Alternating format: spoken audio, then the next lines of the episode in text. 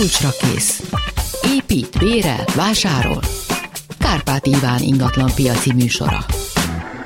Eltelt már több mint egy negyed év ideje van áttekinteni, mi történt az ingatlanpiacon eddig, és ebben a meglehetősen viharosnak ígérkező gazdasági klímában mi várható. Vendégem Benedikt Károly, a Dunahouse PR és elemzési vezetője. Szervusz! Jó reggelt, sziasztok!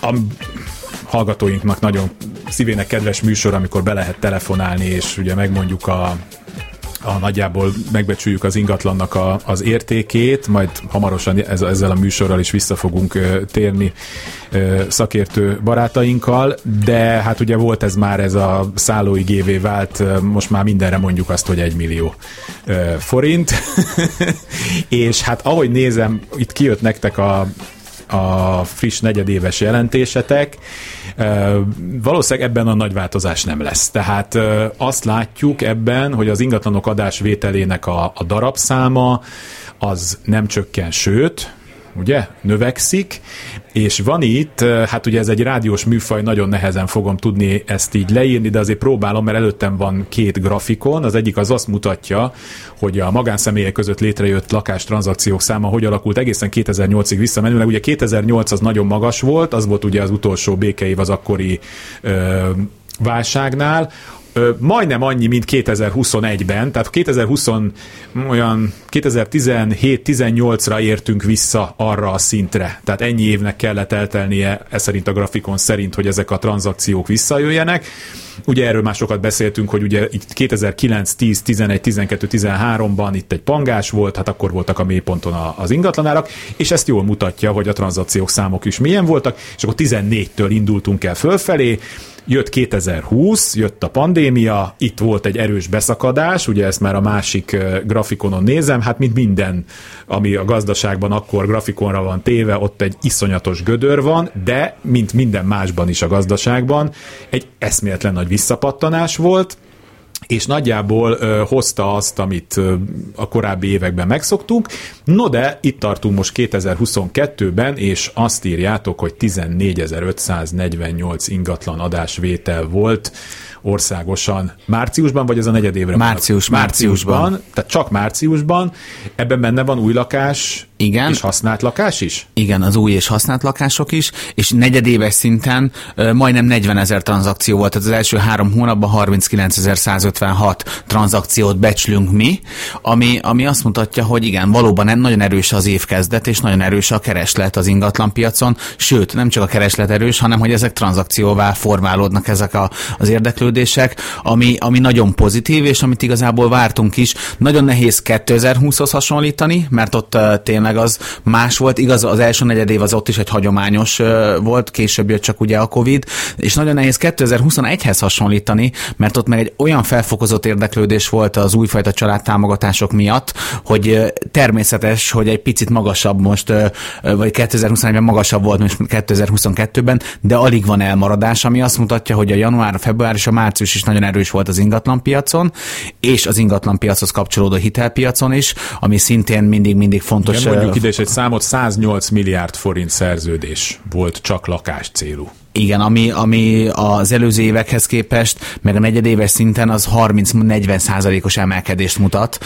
Ez persze jelentheti azt drágábbak is, hogy a drágábbak a lakások, több hitelt kell fölvenni, illetve az, hogy ugyanolyan tranzakciószámhoz ugyanannyi hitel kell, tehát hogy azért itt megmarad a, a, az erős kereslet. Ráadásul ugye a hiteleknél azért egy pár hónapos csúszás van, tehát hogy, hogy itt a, a mostani erős hitelszámok azok még lehet, hogy januári-februári beadásokból ö, ö, számolódnak, mert itt a folyósítást nézzük mi, tehát nem a beadások számát, hanem a folyósítást, de, de ez is azt mutatja, hogy, hogy nagyon aktív a, az ingatlanpiac, és ugye hát 2022-ben gondolom mindjárt erről fogunk beszélni, hogy, hogy a, a Covid után jött, jött egy másik fajta hatás, ami, ami bizonyára hatott az ingatlanpiacra, de hogyha az első negyedéves számokat nézzük, akkor egyenlőre itt a szomszédunkban zajló háborúból volt hatás, volt egy nagyon gyors hatás, hogy néhányan elgondolkodtak, de összességében az, a számukon még nem látszik, hogy ez kihatna a magyar ingatlanpiacra Nagyon sokféle várakozás van, nagyon nehéz jósolni már megint, de lehet, hogy ezt tényleg meg kell szoknunk, hogy egyik évben sem lesz nagyon könnyű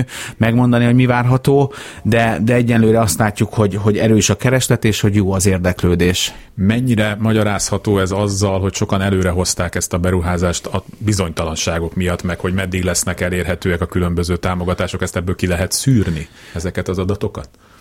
Nehéz kiszűrni, de érezhető piaci tapasztalatok alapján, hogy tényleg aki, aki olvasott a híre, olvasta a híreket, bizonytalan volt még a, ugye a mostani választások kapcsán is, hogy mi lesz, milyen változás jön, jön-e változás, nagyon sokan azért elkezdtek aktívan érdeklődni, és hogyha megtalálták a, a, a, a lakást, vagy az otthont, ahol szeretnének élni, akkor gyorsan meg is vásárolták, és jól is tették, mert hogyha ugye ebben a gazdasági helyzetben azért már egyértelműen látszik, hogy a, hogy a, a hitelkamatok emelkednek, és drágul a hitelfelvétel lehetősége. Tehát, hogyha még a lakásárakkal kapcsolatban bármit várunk, és akkor legyünk nagyon optimisták, amit mi egyáltalán nem várunk, azért szeretném leszögezni, mi még mindig inkább az ingatlanok emel, árának emelkedését ö, véljük és, és látjuk, de hogyha valaki egy kisebb fajta csökkenéssel vagy stagnálással számol, akkor sem biztos, hogy megéri várnia, hiszen hogyha drágában jut pénzügyi segítséghez, akkor összességében nem És fog lakáshoz a műsor jutni. második felében majd a szakértőkkel meg fogom beszélni azt, hogy, hogy hogy alakulnak a hitelkamatok, a költségek és minden, ami ezzel kapcsolatos, arra majd nagyon figyeljenek, mert sok fontos információ el fog hangzani ezzel kapcsolatban. De akkor nézzük meg a, ezt a tehát most már minden év úgy kezdődik, hogy van egy olyan külső helyzet, amire senki nem számolt, és a piacon, ahol minden mindennel összefügg, még az energiaárak is, ahogy majd erről egyébként beszélni fogunk, ezt az egészet megkavarja. Ugye most alapvetően, és ezt te is említetted már, ugye itt van ez a háború. Egy kicsit, csak egy zárójelet nyitnék ezzel kapcsolatban, hogy azok a képek, amiket most látunk, ahogy hát valami elképesztő, komplet lakótelepek várnak, komplet városrészek pusztulnak el, hogy az emberekben egyébként ez, ez majd lehet, hogy, le, hogy mert ugye mindenkinek, a, tehát gyakorlatilag az emberek túlnyomó, sőt elsőprő többségének a legnagyobb vagyona, ugye az az ingatlana. És azt látva, hogy ez hogy tud egyik pillanatról a másikra eltűnni, megsemmisülni, úgy, hogy egy hónappal előtte még ugyanolyan életet éltek, mint mi vagy bárki. És tudjuk, hogy ez az a háború, ez ez elég képlékeny, de hát azért még jó eséllyel gondoljuk azt, hogy gyakorlatilag, hogy Kassát és Miskolcot nem fogják bombázni persze, de szerinted ez elindíthat az emberekben ilyen, ilyen félelmet az ingatlan befektetéssel kapcsolatban? Vagy hát ez inkább csak így elgondolkoznak rajta, és egyébként cselekednek úgy, ahogy egyébként Magyarországon racionálisan cselekedni kell. Ezt most egy kicsit körmönfontan fogalmaztam meg, de szerintem ismerjük mi már egymást annyira, hogy érted, hogy miről beszélek. Igen, igen, igen értem a kérdést, és ez, amúgy ez tényleg nagyon nagyon erős társadalmi és gazdasági kérdés, hogy hosszú távon ez vajon hogy hathat az embereknek azon gondolkodására, hogy a lakás a legnagyobb értéktárgyuk, hogy ebbe, ebbe érdemes fektetni, mert hogy reál, vagy hogy tényleg ez itt van, és mond, mondtuk eddig nagyon bátran és nagyon könnyedén, hogy ez elvehetetlen és elpusztíthatatlan egy ingatlan. Hát most látjuk, hogy a szomszédban sajnos nem így van, és ott, ott bizonyára Ukrajnában már fog az embereknek a gondolkodásmódja változni, hogy mennyire ragaszkodnak a saját tulajdon ingatlanhoz, vagy esetleg bérelnek majd, hogyha, hogyha ez valaha újra, újra fog épülni, ami nagyon-nagyon sok év és nagyon-nagyon sok munka, és ezt ebbe szörnyű belegondolni. Magyarországon még nem látjuk azért néhányan biztos, hogy átgondolták, hogy akkor most vegyenek el lakást, érdemes-e ingatlanba fektetni, de hogyha megnézzük, és nagyon szigorúan és szűken a gazdasági körülményeket, akkor még azt kell, hogy mondjam, hogy biztos, hogy az ingatlan az egyik legjobb befektetés e, ebben a helyzetben. Ezt aranyjal is, is nehezen tudunk menni, Igen. ami nincs is nálunk fizikálisan, tehát hogy, hogy biztos, hogy változtak, de, de még azt látjuk, és az emberek gondolkodásán az látszik, hogy az ingatlan még mindig biztos befektetésnek védik. És akkor itt csatlakozzunk rá a másik nagy problémára, ugye az infláció. Ilyen magas inflációt most már nagyon régen Magyarországon talán 15 éve nem lehetett látni, ugye az előrejelzések 10%-ról beszélnek, van, aki még ennél is többet mond. Amit mi szubjektív érzékelünk a napi életünkben, az már bőven két számjegyű, tehát ha az ember lemegy egy boltba, egy piacra, és elkezd vásárolni, hát ott már nem 10%-os inflációt lát. Plusz és ez is a háborúval van összefüggésben, ugye az energiaárak az egekben vannak, ez nincs olyan területe a mezőgazdaságtól, az építőiparon át semminek, amiben az energia árak ugye ne épülnének be. Tehát, hogy miközben a gazdaság és az emberek jövedelmi lehetőségei majd valószínűleg rosszabbak lesznek, de lehet, hogy az meg kompenzálja ezt, hogy pontosan ugyanez, tehát hogy, a, a, hogy na jó, akkor infláció van, ha a bankba tartom, ugye nem kapok semmit, ha állampapírt veszek, akkor azért kapok valamit, de most még az se tudja teljesen kilőni az inflációt, viszont azt láttam, hogy ha másfél éve vettem egy lakást, az még akár 10%-kal is. Elképzelhető simán. Is többet ér, tehát én még bízom abban, hogy miután kereslet még van, és akkor majd erre mondasz valamit, hogy van-e kereslet, megveszem, mert van annyi befektetendő pénzem adott esetben, tehát magyarul ez kompenzálhatja ezeket a negatív folyamatokat, és erre alapozod azt, amit mondasz, hogy hosszabb távon ti még prognosztizáltok, mert még mindig van növekedési potenciál az árakban? Igen, pontosan. Ö, lehet, hogy nem is kéne nekem elmondani, hanem pontosan el tudom mondani, Állítsál hogy, majd le, mert én hogy, tudod, szeretek okoskodni. Hogy, hogy mit látunk, de hogy jelentősen nőtt a befektetői érdeklődés az elmúlt hónapokban, meg már igazából a tavalyi év év végén is, hisz a gazdasági helyzet a háborútól függetlenül azért okozott némi bizonytalanságot a befektetői körben, de hogy egyértelmű, hogy ugye a lakásvásárlóknak két nagy csoportja van. Egy, aki tényleg otthonteremtési szándékkal életvitelszerűen szeretne lakáshoz jutni, és akkor itt is van egy nagy kérdés, hogyha ha nagyon nagy a magas az infláció, és a bérleti díjak drágulnak, akkor megint el kell gondolkodni, vagy el lehet gondolkodni, hogy érdemes lakást venni, vagy tovább bérelni, aminek az ára sokkal, de sokkal bizonytalanabb. Viszont tény, hogy nagyon sokan kiározódnak a piacról, mert hogy már olyan magas az új építésű ingatlanok és egyes lokációknak az ára, amit nem tudnak megfizetni, és hogyha nem tudnak hiteles segítséghez jutni, vagy sokkal nehezebben, akkor lehet, hogy már nem tudnak venni lakást, akkor viszont jól jön megint a befektetőknek, hogy többen szorulnak a bérlakáspiacra, és bérelni fognak ingatlant, tehát aki meg tudja venni azt az adott ingatlant, és ki tudja adni, akkor szép hozamot fog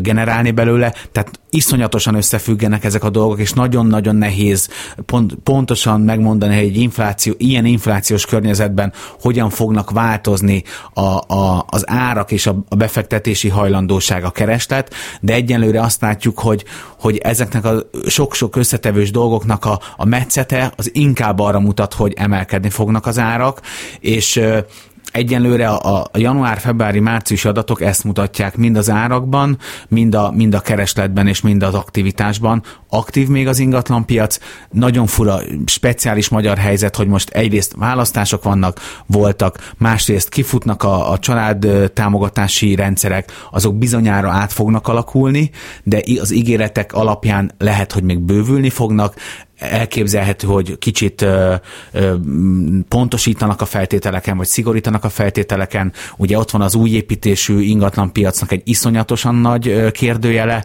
hiszen ahogy mondtad, az építőiparra egyértelműen hatnak az energiaárak és a növekvő energiaárak.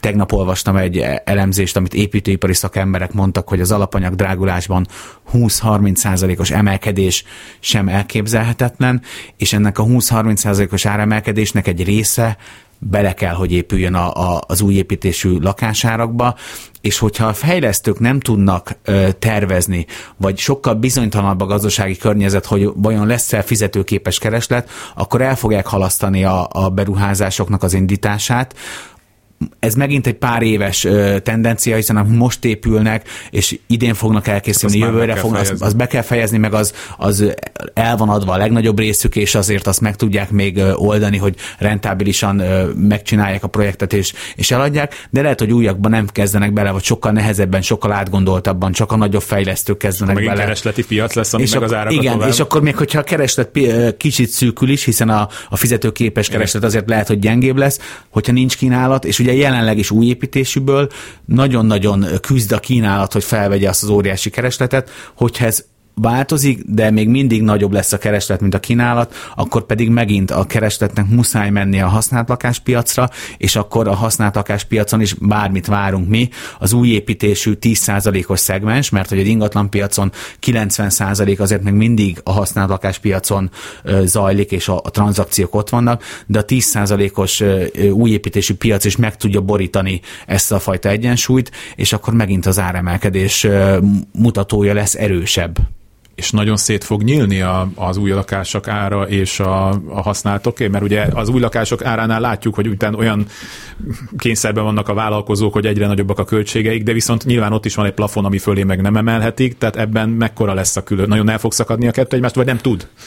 Hát egy picit nem tud, mert hogy azért húzza, húzza egymással a kettő hmm. párhuzamban mindig a másikat, de azért várhatóan nyílni fog, a, nyílni fog az olló, és egy picit nagyobb lesz a különbség. Ugye, hogyha az új építésű ingatlanok árára ránézünk most a, az utolsó negyedéves, vagy az első negyedéves adatok alapján, már egy millió forint fölött van a négyzetméter ár az új építés Budapest esetében szinte az összes kerületben, de biztos, hogy ilyen 10-12 kerületben már... Kerületeket majd beszélünk, majd egy, egy óbudai kitekintést fogunk tenni, hogy egy kicsit rázunk. Jó, vagyunk. De hogy, hogy igen, tehát hogy egy millió forint fölött van, azért a használt lakásoknál még a belvárosban és Budán is a 800-900 ezer forint a, a legdrágább területnek az átlagára. Természetesen itt is van azért bőven egy millió forint fölötti, de, de hogy várhatóan lehet, hogy ez a, külön, ez a mm, olló az nyílni fog, és picit eltávolodnak az árak egymástól. Említettük már a, az albérleteket is, tehát hogy ezzel kapcsolatban az emberek hogy gondolkodnak. Most itt szintén a háború behozott egy érdekes vonalat, hogy, hogy ez mennyire fogja meghatározni a piacot, ezt persze nem tudjuk, de azért megjelent. Tehát, hogy a menekültek egy része, a nagy része megy tovább, ezt az eddigi hírekből is tudtuk, általában Nyugat-Európába folytatják az útjukat, de például kárpátaljai magyarok lehet, hogy nem mennek tovább, és megvárják azt, hogy jobb lesz a helyzet, és visszamennek. Tehát biztos, hogy a rövid távú vagy ilyen középtávú lakáskiadásban meg fognak jelenni az Ukrajnából érkezők, az onnan menekülők, erre van valamilyen prognózisotok? Már megjelentek, tehát hogy ez, ez tényszerű és nagyon-nagyon gyorsan ö, realizálódott a piacon, hogy akik tényleg a, a, elindultak a legelején a menekült hullámnak, jellemzően amúgy a jobb társadalmi rétegből ö, adódó, akinek volt pénze, autója, bepakolt, és... És, és 28 millió dollárral átlépte a határt, láttuk igen. ilyet is, tehát vannak itt extrém dolgok. Te, igen, és amúgy, de ez, ez érződik, tehát hogy, hogy fizetőképes kereslet van az albérletpiacon, ami ami megjelent, és ami mérhető és látható, jellemzően ők tényleg csak pár hónapra tervez. Tehát van egy részük, akik egyből tovább mennek nyugatra, ők, ők nekik átmeneti szállással kellett pár napig, akár bármilyen körülmények között voltak, anyagi körülmények között. Nagyon sok, amúgy, és kicsit dicsérjük meg a, a mindig kegyetlen ingatlanpiacot, hogy nagyon sok önzetlen felajánlással találkoztunk, aki, aki az üresen álló lakásába beengedett, akár átmeneti jelleggel, akár ilyen rövidebb távra családokat, akinek kellett segítség. Mi a cégcsoport szinten is ajánlottunk föl három lakást, ahol nem laktak, és oda be is költöztek családok. Nagyon érdekes volt látni, hogy pár napig maradtak, tovább mentek, aztán már jöttek olyan szegényebb társadalmi rétegek, akik át sokkal hosszabb távra terveztek, de szerettek volna visszamenni, és ami igazán megdöbbentő volt számomra, ez megint nem ingatlan piac, hanem inkább társadalmi volt, aki vissza is ment már az elmúlt napokban, és azt mondta, hogy inkább visszamegy és megpróbálja, hogy hát ha, hát ha mégis jobbra fordul, de hogy a bérleti piacon abszolút érző kezdődött ez a, ez a fajta mozgás, és még egy talán egy érdekes kitekintés, hogy ugye mi Lengyelországban is működünk, és ott is a legnagyobb ingatlan közvetítő hálózatot üzemeltetjük. A, a lengyel kollégák egyértelmű, ott, ott még nagyobb, tehát hogy ott Milliók igen, és a legtöbben Varsóba és a környező nagyvárosokba próbáltak szállást, és ott is ott, ott igazából telítődött a bérleti piac. Uh-huh. Magyarországon ez még nem elmondható, és ott is a rövidtávú lakáskiadásra próbáltak akkor már, hogy akik ilyennel foglalkoztak, oda költöztek be a, a lengyel menekültek. Ez egy drágább megoldás azért amúgy nekik is, hiszen hosszabb távra mindig olcsóbb ö, bérelni ingatlant, de, de itt egyértelműen van változás az ingatlan piacon, és ez Magyarországon is érezhető. Aztán, hogy ez később hogy fog alakulni, meddig maradnak, meddig kell maradniuk, esetleg van, aki átköltözik, mert bizonyára lesz olyan, aki, aki azt mondja, hogy nem szeretne oda visszamenni, és akkor itt ingatlan fog venni, dolgozni fog. Ezek hosszabb folyamatok. Ugye az oroszok és az ukránok amúgy is jelen voltak a magyar ingatlanpiacon, tehát főleg a fősőbb társadalmi réteg, akik itt vásároltak nyaralópiacon, vagy a Budapesten, ukránok Hévizen, nagyon... Hévizen. Oroszok, igen. igen. Na az egy érdekes lesz még, hogy ott most mi lesz. Hogy ott hogy lehet-e nekik venni bármilyen szankció, fog-e, tudják-e pénzt hozni, vagy esetleg pont, hogy eladják, mert hogy nekik másra kell a igen. pénz, és máshol menekítik. Szóval ez nagyon-nagyon sok apró részlete van ennek a, ennek a háborúnak, ami kihathat a piacra, de, de összességében azért a, a jelentős része az inkább még tényleg a Magyarország és a gazdasági változások és az ebből ö, okozódó kereslet és kínálat változás lesz, ami, ami igazán be, fogja befolyásolni, hogy 2022-ben és 2023-ban milyen adatokat fogunk látni, és milyen tendenciákra fogunk figyelni. Mondtam, hogy akkor megnézzünk egy kerületet, mert a harmadik kerület, ugye Óbuda, ez érdekes, mert ugye rengeteg a panellakás, de nagyon sok téglalakás is van, és családi házak is vannak.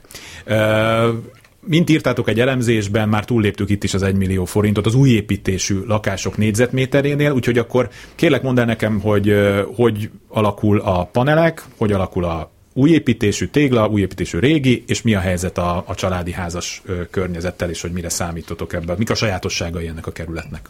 Igen, egy budai kerületről van szó, ami, ami a budai kerületekhez képest azért mégis egy kicsit urbánusabb, mert hogy nagyon sok lakóteleppel és panellakással rendelkezik. Ennek megfelelően például a, a panellakás árak, amik szintén emelkedtek az elmúlt évben, emlékeim szerint 580-600 ezer forintos körülbelül négyzetméter áron vannak. A téglalakások jellemzően ennél drágábbak, ott a 6-700 ezer forintos kategória a leggyakoribb, bár itt is már a családi házak, családi tégla házak elkülönülnek a, a téglalakásoktól, és a, az új építés, ami egyértelműen ö, drágább, és jóval drágább lett a harmadik kerületben is, itt, itt az 1 millió forintos négyzetméter árat már elérte ebben a kerületben is, és túl is lépte az átlagos négyzetméter ár. Ugye a harmadik kerületben nincs annyira nagyon sok új építésű projekt, de azért bőven lehet találni egyes villamos vonalán, még ott a belvárosiasabb részbe, sőt utána a fonódó villamos mentén is, de nagyon sok, ami a zöldövezeti,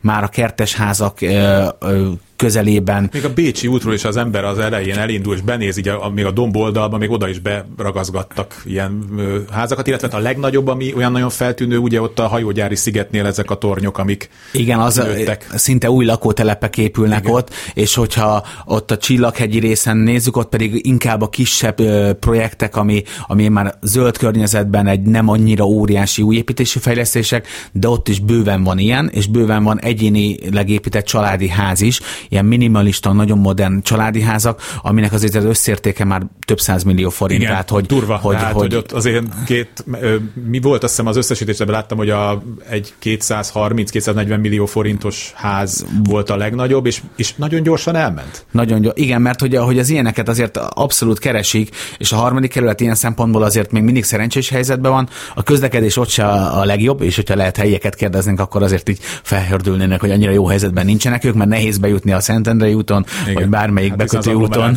az agglomerációból. De azt látjuk pont, hogy a harmadik kerületi vásárlók, hogy, hogy aki a harmadik kerületben néz új ingatlant, vagy akár használtat, az jellemzően a, a kerületből van, tehát hogy a lokálpatriotizmus itt is megjelenik, és belülről választanak, vagy esetleg az agglomerációból szeretne visszatérni valamiért, bár most inkább még mindig a kiköltözés hullámot éljük, de hogy akkor a környező településekről van, aki beköltözik, vagy vesz egy, egy új építésű ingatlant is, hiszen akkor egy picit mégiscsak közelebb van Budapest szívéhez, de abszolút népszerű kerület, nem, nem tartozik a legnépszerűbb kerületek közé, de, de akik ott keresnek lakást, azok nagyon szokták szeretni, és amúgy tényleg számtalan lehetőség van. Pók utcai lakótelep, tehát hogy a, ami az egyik Ahol legdrágább lakótelep. 600 ezer forintos négyzetméter bőven, bőven. bőven.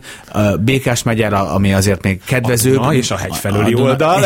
Igen. a és hogy mit látunk, és ott is vannak új építési projektek, és akkor tényleg a, a, a több százmilliós családi házakig, sorházakig, ikerházakig a, a hegy, te, nem is tetején, de a hegy, hegy oldalába, ami, ami nagyon szép kilátást és nagyon, nagyon jó lehetőségeket nyújt. Izgalmas kerület ilyen szempontból. Még, még ott még milliárdos értékű házat is láttam. Nagyon régóta árulják, nyilván ez gyakorlatilag egy, nem tudom, hát egy rezidenciának lehetne, de ilyenekből is van ott bőven. Igen, nem mi is a, árultunk most nem, egy hasonlót. Nem csak a 12. meg a második kerületben vannak, hát ugye a Rózsadomba aljában már egy, egy egész szolid kis villát is nagyon nehéz 700 millió és 1 milliárd alatt megvenni, de még a panelekre egy pillanatra térünk vissza, mert még van egy-két percünk, hogy ott, ott most hogy néz ki. Tehát mi a, a legolcsóbb négyzetméter ár Óbudán, ami, ami panelnél elérhető?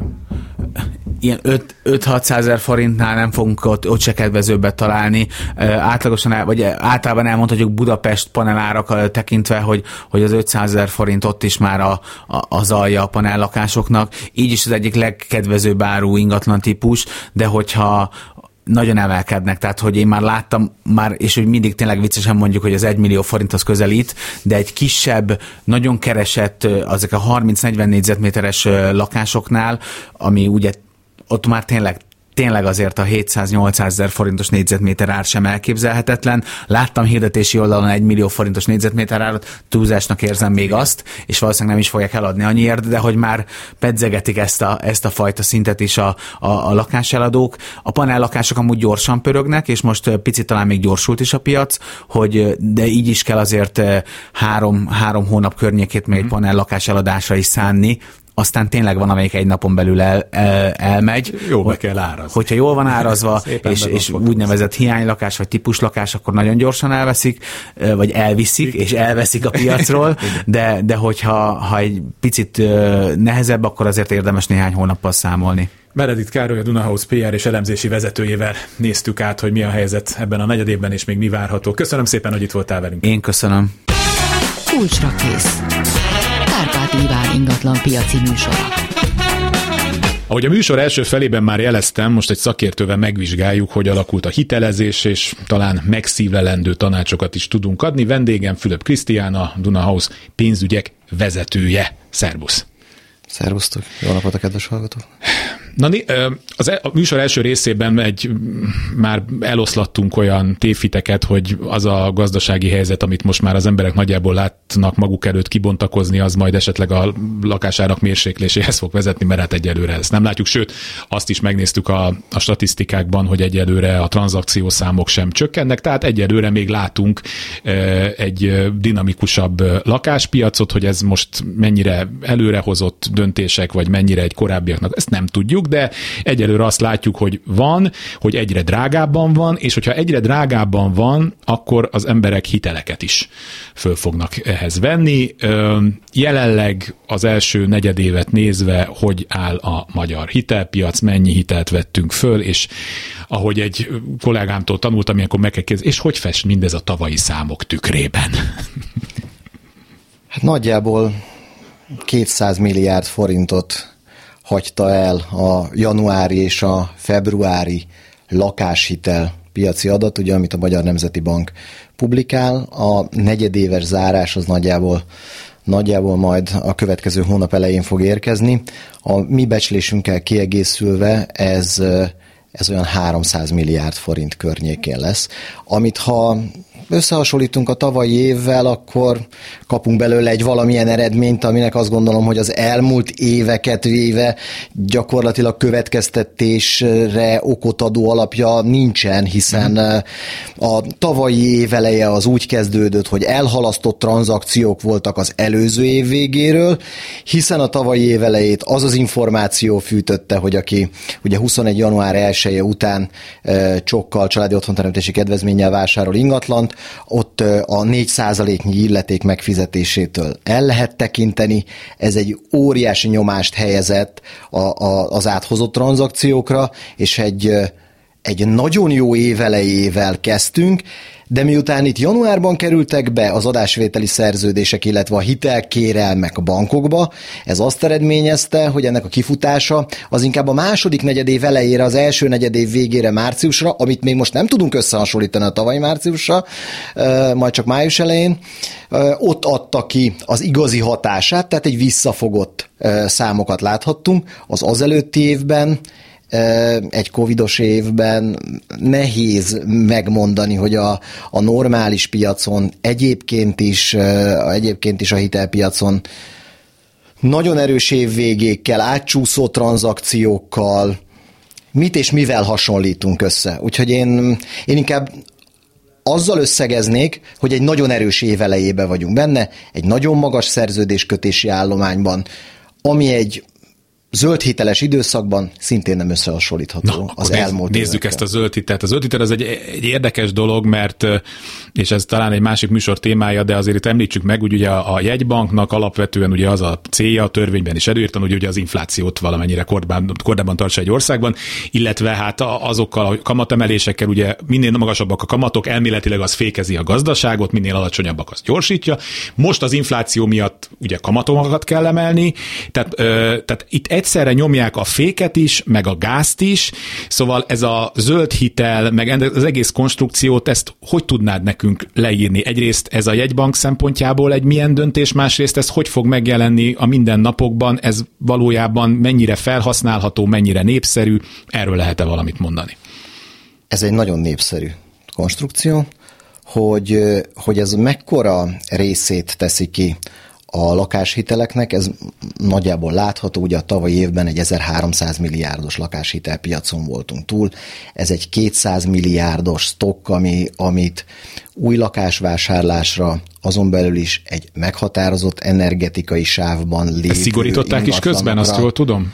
A, magát a 200 milliárdot, azt egy teljesen homogén környezetben, majd az ezt kiegészítő, majd most igénybe vehető 100 milliárdnál valóban szigorították, ott már nem 90 kilowatt per négyzetméteren ben határozták meg a, a maximumot, hanem itt már 80-ban. Igen, itt az energetikája már, vagy az energetikai besorolása már egy magasabb a, hát hiszen már, azt már a normál is ezt már meghaladja, nem? Tehát akkor, hogyha legyen valami értelme, hogy zöldnek hívjuk, akkor már valami szigorúbb megközelítés. Ez, igen, de ez, egy, ez egyébként egy, egy tényleg népszerű termék, és több bank is úgy látja, hogy az alapbefogadott állományban is megfelelt az ingatlanok egy jó része ennek a, a, a 80 kW-os szabálynak, tehát nem ez, volt a, nem ez volt a gátja. Inkább látszott az, hogy mm, a maga az összeg, ami, ami, ami, ami, ami gátat szab itt az új ingatlan vásárlásoknál, a zöld hiteligényléseknél. Nyilván ez volt az egyik oka, ami a, ami a kiegészítésre is vagy ami miatt a kiegészítés is érkezik. Nézzük a számokat. Ugye hosszú éveken keresztül megszokhattuk azt, hogy a jegybanki alapkamatok szerte a világban szinte nulla volt. Tehát ingyen volt, hát idézőjel ingyen volt a pénz, sőt, volt még, hogy negatív is volt, de mindegy. Lényeg az, hogy az emberek nagyon kedvezően tudtak felvenni hiteleket. Most elindult egy kamatemelési ciklus mindenhol a világban, így Magyarországon is, Magyarországon is elég masszívan ugye zárójelben ezt jegyezzük meg, hogyha nem, nem mindenkinek világos az összefüggés, tehát a, a bankok alapvetően ugye a kereskedelmi bankok ugye a jegybanktól kapják a pénzt, ők minél drágábban kapják, nyilvánvalóan ezt nekik is be kell építeni a saját termékükben, tehát ha növekszik a jegybanki alapkamat, akkor a bankok is drágában adják a hiteleiket. Ugye ez nagy vonalakban... Nem feltétlenül egyszerűsítem, tehát azért a bankoknak van saját forrás gyűjtése. Hát igen, a saját be, a, a, betétekből betét, tudnak, betét, igen, betét, de azért hozzá igazodik nagyjából a, a, a jegybanki alapkamathoz. Igen, igazodik, ugye, de az, hogy a forrásköltségek azok a, a a, rövid vagy hosszabb oldalon jelennek meg, ezek a bankok az egymás közötti hitelezési, uh-huh. ezek a kamatszvap ügyletek azok, amik meghatározzák. Na, kamatszvap, hát itt elvesztettünk a, egy csomó embert. De a lényeg, igen, igen, igen, térjünk, bocsánat, bocsánat térjünk, térjünk vissza, térjünk vissza a, a, az alapvetéshez emelkedő kamatok emelkedő, vannak. Igen. Való, valóban, és ez, amit amit nagyon-nagyon megszokott a szemünk az elmúlt néhány évben, ez a kvázi ingyen forrás és a nagyon olcsó lakáshitelek most egyre inkább egy emelkedő pályát mutatnak, és az látszik, hogyha mondjuk ezt számosítani szeretném, hogy míg nagyjából ebben a boldog békeidőszakban, ha felvettem egy millió forint uh-huh. lakáshitelt 20 évre, akkor ezért nagyjából 6000 forintot vagy 5900 forintot kellett fizetnem az egy millióért havonta. Igen. Ma ez majdnem eléri a 8000 forintot, ilyen 7600-7700 forint ö, környékén van ez az 1 millió forint 20 évre, havi törlesztő részlete. Tehát és akkor így ezzel és a, ezzel a nagyon egyszerű... fölvenni, hanem és nem 20, egy, 30, és 40, nem egy milliót, milliót, hanem így van, ugye ez nagyjából vidék és Budapest szoktuk szétbontani és publikálni ez szerint a hitelfelvételeket. Ha ma megnézek egy budapesti átlag ingatlanvásárlást, akkor nagyjából 20-24 millió forint az átlagosan igényelt hitel, ami két részből adódik össze, valószínűleg sokszor ennél kevesebb hangzik el, mert ugye a kamattámogatott hiteleket és a piaci hiteleket, ezeket külön tartjuk nyilván, és ennek valahol a matematikai átlaga a, a, a kettőből képződő végső hitel az ilyen 24 millió forint környékén van. Budapesten ennél valamennyivel alacsonyabb egy vidéki ingatlannál igényelt lakáshitel esetén. Itt azt figyeltem meg, de akár a saját környezetemben is, hogy mert most említetted, hogy akkor egy, mennyi az éves kamat, hogy még sokaknak az sem teljesen világos, hogy ha van valamire mondjuk fölveszek egy millió forintot, és mondjuk nem tudom, most mondok, ami 10% a kamat, az nem azt jelenti, hogy 100 ezer forint, hanem az évente 100 ezer forint lesz az a kamat, tehát azt 20-szor kell megszorozni Magyarországon, még ez sem világos. Hát amennyiben ugye ezt mindezt belehelyezzük az annuitás képletébe, hogy a tőkecsökkenéssel együtt, ugye ez nem évente lesz 100 ezer forint a kamaton, mert azért, azért ott csökkenni fog a, a, a számított. Világos, de hogy ez, ez nem egyszer fizetjük ki, tehát ez, ez ami... Így van, hanem, hanem a, a, az aktuális tőkénkre eső kamatot. kamatot igen, ugye éve, hogy azt látja valaki fizet, hogy nagyon sokáig csak mondjuk kamatot fizet, akkor és utána elkezdi törleszteni már a, a magát a, a hitelt és a tőkét, igen, és akkor ebből nagyjából összeáll. É, nekem van egy 14 éves lányom, megnéztem, hogy miket tanulnak az iskolában, erről pont nem. Tehát, hogy még így a különböző geometriai, matematikai feladványok mellett szerintem érdemes lenne ezzel is foglalkozni. Lehet, mert... hogy a csonkagula területénél, területénél az, hogy hogy kamatszámítások, mert meg a százalék számítások, mert ezekbe bele lehet futni.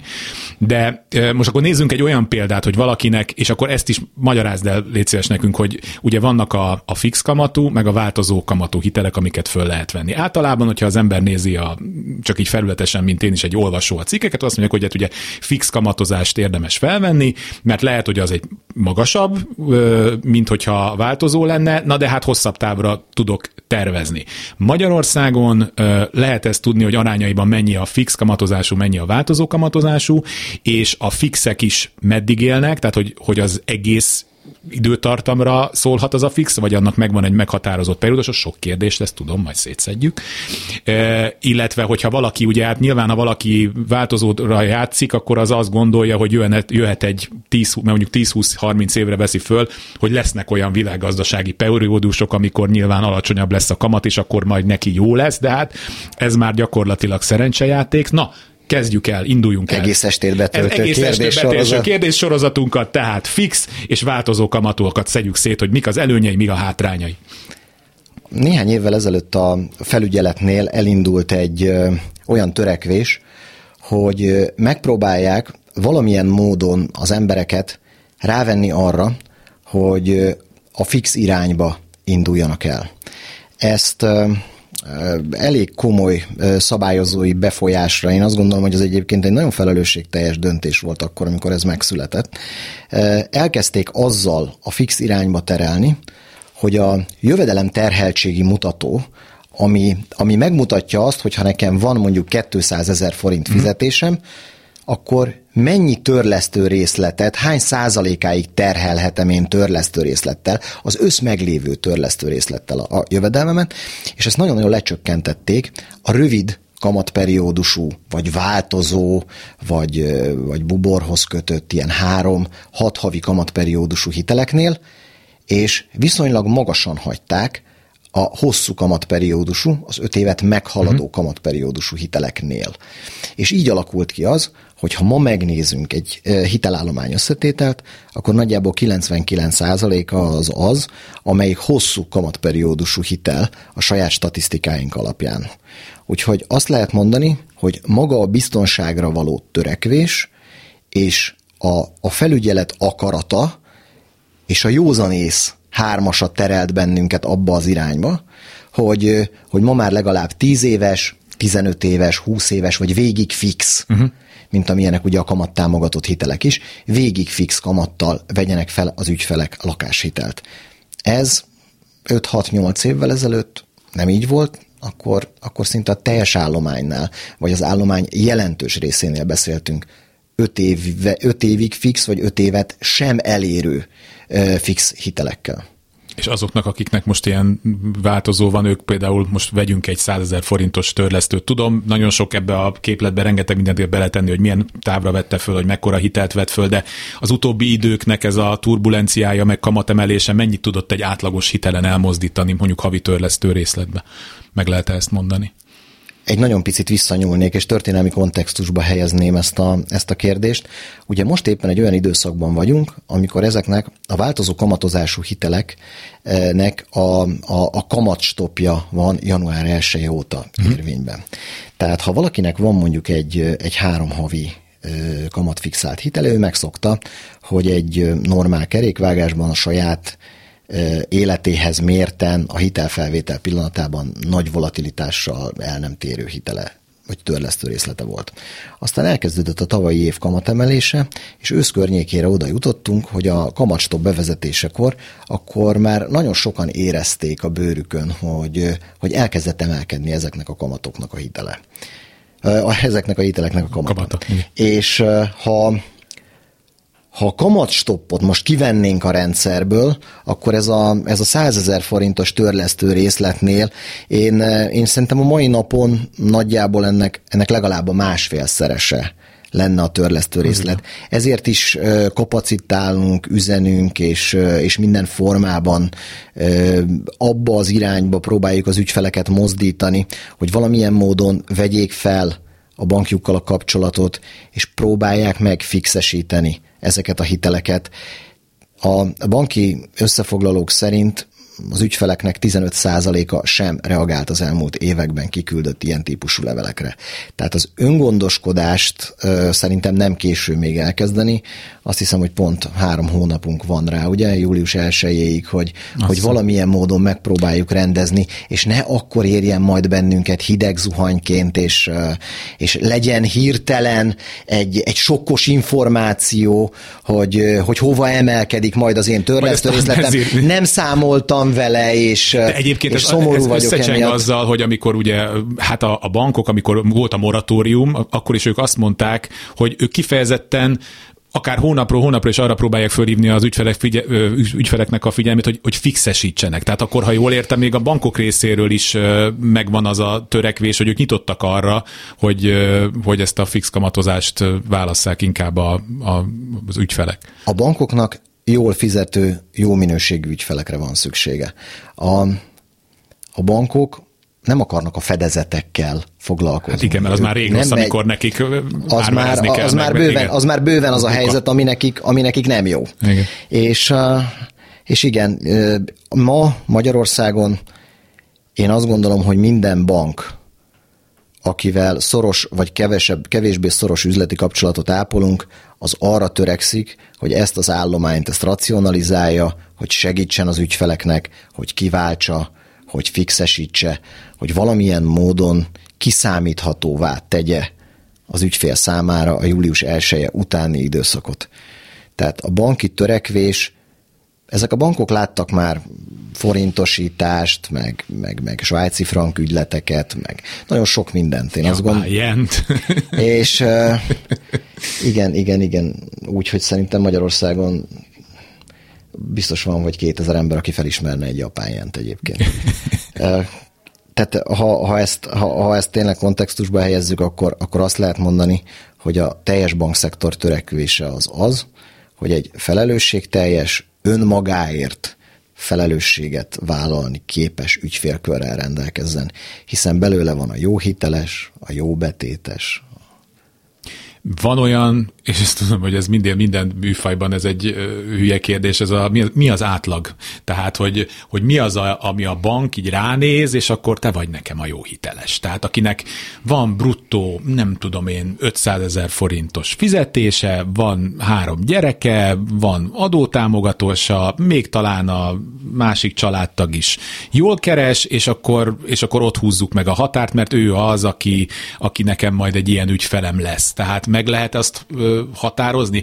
Ügyvédekkel, akik, akik ingatlan szerződésekkel foglalkoznak, beszélgettem, és néha még azt mondja, őket is éri meglepetés, hogy ki mindenkit dobálnak vissza a bankok. Szóval ez bankja is válogatja, vagy szóval ki a jó hiteles? Na, Magyarországon. A jó hiteles az, aki fizet. A jó hiteles, aki fizet, köszönjük szépen a mai műsoruk.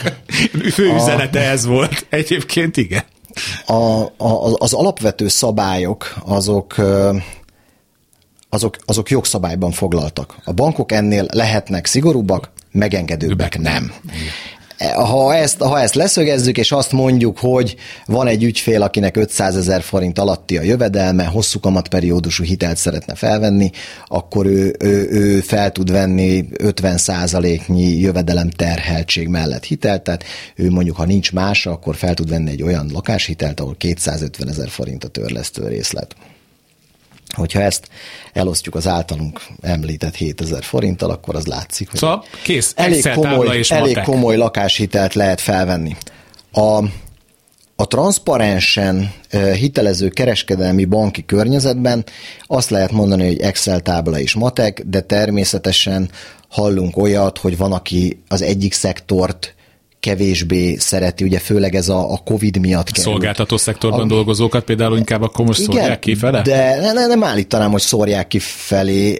Nagyon fontos például azt is megérteni, hogy amikor a riogatás elkezdődött, hogy majd Magyarországon nem fogják hitelezni a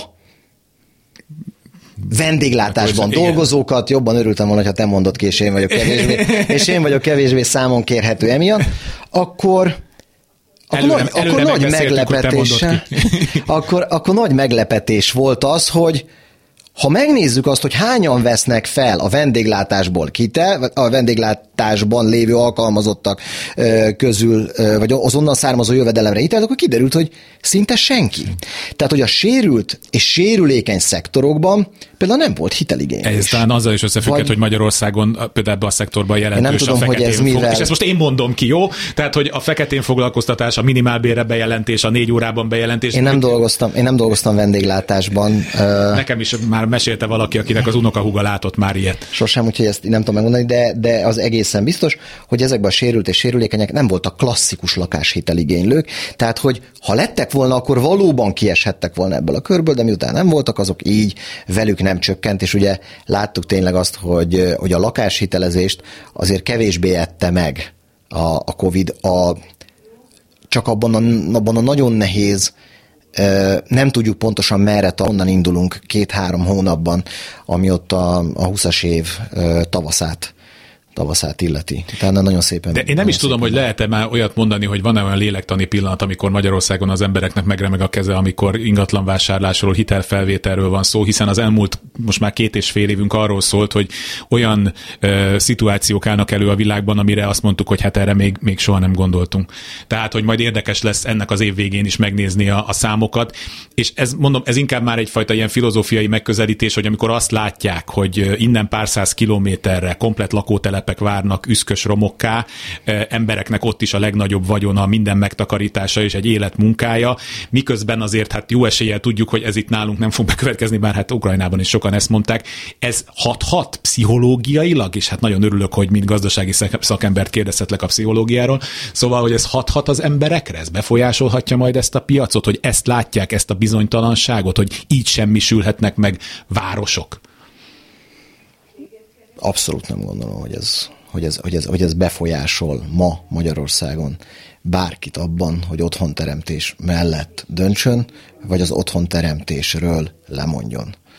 Tehát az látszik, hogy amellett a támogatási rendszer mellett, ami most van, abban az emelkedő. Tehát azt hiszem, hogy szerintem az emelkedő kamatoktól jobban félünk, mint az, hogy lebombázzák igen. a házunkat. Az is egyfajta ez... bombázásnak minősül, igen, az tény. A, abban van egyébként lélektani határ, vajon, amikor már azt mondják az ember, jó, egy gazdasági vállalkozásnál ez még egyszerű, mert ő pontosan tudja, hogy mit termel, mennyiért tudja eladni, ennek mennyi a finanszírozás. Ha ennyi a kamat, én azt nem tudom kitermelni. Így van, de, de három ember... gyereknek nem mondhatod meg, hogy 40 négyzetméterre ne futkosson. Így van. Tehát, hogy, hogy ebben akkor még, még épp ezért nagyobb a tér, tehát a kevésbé fogja ilyen szempontból negatívan befolyásolni az egyszerű polgárt hitelfelvételben, mint egy mondjuk egy gazdasági vállalkozás? Szerintem itt nincs különbség egyszerű és bonyolult polgár. Nem, meg, a egyszerű polgár azt mondtam, hogy ez a lakosság. Tehát én, a, te, lakosság, a... a lakosság kétféle módon képes dönteni, az életterét bővíteni szeretnie, támogatásokat szeretne kihasználni, és lehet, hogy van egy ilyen lélektani határ nagyjából 10%-nál, azt szoktuk uh-huh. mondani, hogy a 10%-os lakáshitelkamat az, az, az általában egy valamilyen törést jelenthet a lakáshitelezésben, de ilyen magas infláció mellett, hogyha ha megnézzük, hogy mondjuk 8%-os infláció mellett egy 10%-os hitelt veszek fel, akkor az, akkor, a, akkor az pont el tudom igen. inflálni egyébként igen, a, igen, igen. A, a törlesztő részletemet. Ez a, az önmagát matematikailag megnyugtató ügyfél kategóriája, és, és van, a, van, van szerintem a másik oldal, hogy a historikusan elemző az pedig azt mondja, hogy mondjuk öt évvel ezelőtt 6% volt a kamattámogatott hitelnek a kamata, vagy 6 évvel ezelőtt. Tehát ez azt jelenti, hogy most egy jó minősítésű ügyfél nagyjából azon a szinten kap piaci hitelt, ahol régen kamattámogatott hitelt, aminek egyébként rendkívüli módon örültünk. Tehát, hogyha ha, ha minden oldalról meg lehet szerintem a pozitívumot találni, de nagyjából azért az otthonteremtés, tekintve, hogy kétszer vásárolunk magunknak ingatlant az életünkbe, ezek, ezek sokkal inkább érzelmi, mint gazdasági típusú döntések. Tehát nem biztos, hogy, hogy az ember nem áldoz rá a fizetéséből még 10 vagy 20 ezer forintot, ha teheti arra, hogy, a, hogy az életterét bővítse az szerint, ahogy azt ő a, a feleségével vagy a gyerekeivel elképzeli. Fülöp Krisztiának a Dunahoz pénzügyi, pénzügyek vezetőjének köszönöm szépen, hogy itt voltál velünk. Elszállt az idő, nekem még rengeteg kérdésem lett volna, de egy következő alkalommal folytatjuk. Köszönöm. Nagyon szépen köszönöm mindenkinek. Kulcsra kész. Ez volt a kulcsra kész. Szerkesztő kollégám Kamasz László nevében is köszönöm a figyelmüket. Kárpáti Ivánt hallották, technikus kollégám Kemény Dániel volt. Találkozunk egy hét múlva. Addig is a Klubrádió oldalán és podcast formában is meghallgathatják bármikor az adásokat. Kulcsra kész. Kárpát Iván ingatlan piaci műsorát hallották.